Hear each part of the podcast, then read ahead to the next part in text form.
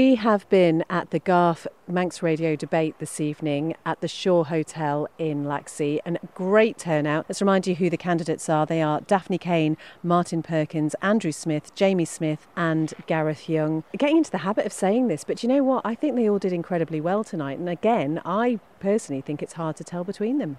Yes, I, I would agree. Some excellent uh, answers, uh, good debating points, and because of the sameness in terms of the quality, I'm going to be extra picky again tonight. I'm going to look for some of the detail. You're a frustrated teacher. Frustrated politician, perhaps. Anyway, I mean, one of the, the first things that I noticed, and I thought, goodness me, do they not know this, was in relation to the UN target on international aid. There's a UN target of 0.7% of your economic output. Tynwald has a policy. I moved the motion to get the policy. We then came back as Council of Ministers with a plan as to how government was going to adopt the policy and how it was going to deliver it. All of the candidates said it would be a great idea if we had this as a target.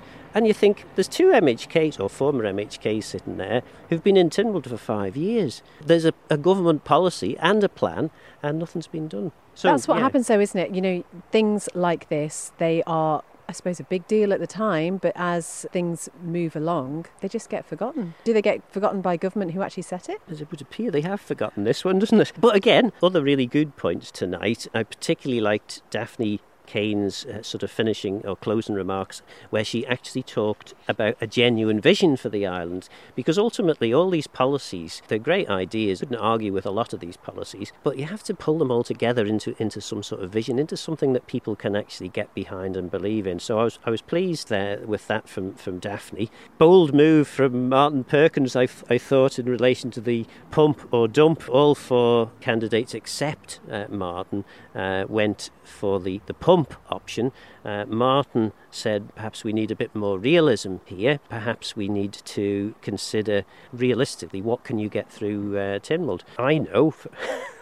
from my uh, experience as a constituency MHK in the past, that you might think in your constituency, and it might be the most popular thing in the world to say in your constituency that you want a thing done in a particular way. But if Tynwald's already made its mind up against it, then are you being honest with the public when you are saying, this is what I will demand when I get into Tynwald? Well, demand away. Uh, how do you actually deliver? That's the age old question, though, isn't it? And it always brings us back to whether we need party politics in the Isle of Man because one lone voice amongst 24 people is not going to get anything done if you haven't got everybody else with you.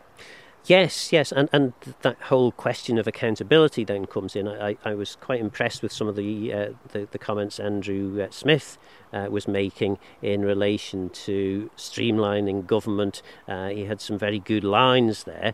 Um, he was also very keen that that, that senior civil servants, heads of departments, should be accountable for the actions of their departments. And I'm thinking, yeah, okay, I, am I'm not disagreeing necessarily that there may be some elements of performance related pay should be part of senior civil servants' employment package. But who's in charge? The civil servants or the politicians? And how do you hold politicians accountable when they sit in a room like we've had tonight and they say pretty much the same thing. I'm, I'm really enjoying going around everyone else's hustings together. I've only ever been to my own ones before, uh, and it's great because actually that's the theme that keeps coming back. How would you hold any of these people? Who, Whose who, job is it? Yeah, well, it's it is our job, of course, as the electorate, uh, and of course our job as well as the media. Uh, Jamie Smith, again, I think had some good ideas. He's very keen to, to point out about the frittering away of government. I think most candidates that we've heard o- over the course of these programmes have been concerned about the scale of waste, as, as it appears anyway, uh, with uh, capital projects. So uh, Jamie Smith had suggested that, provided it's headcount neutral, a, a new capital projects unit should be established. As, as, far as I'm aware, I think we scrapped the headcount uh, in, in, my time when we were in government, so the headcount's not necessarily uh, the issue. I think the issue, the main concern is the salary uh, bill, and what we were finding in the old system was the headcount was, was driving up salary costs because you ended up having to have a, a manager when actually you needed a couple of frontline uh, operatives. So Gareth Young also had some some uh, very interesting points. I liked his line on the Afghan refugees with you know, the question. All, all, all, the candidates effectively said that they felt this was important. Something is done.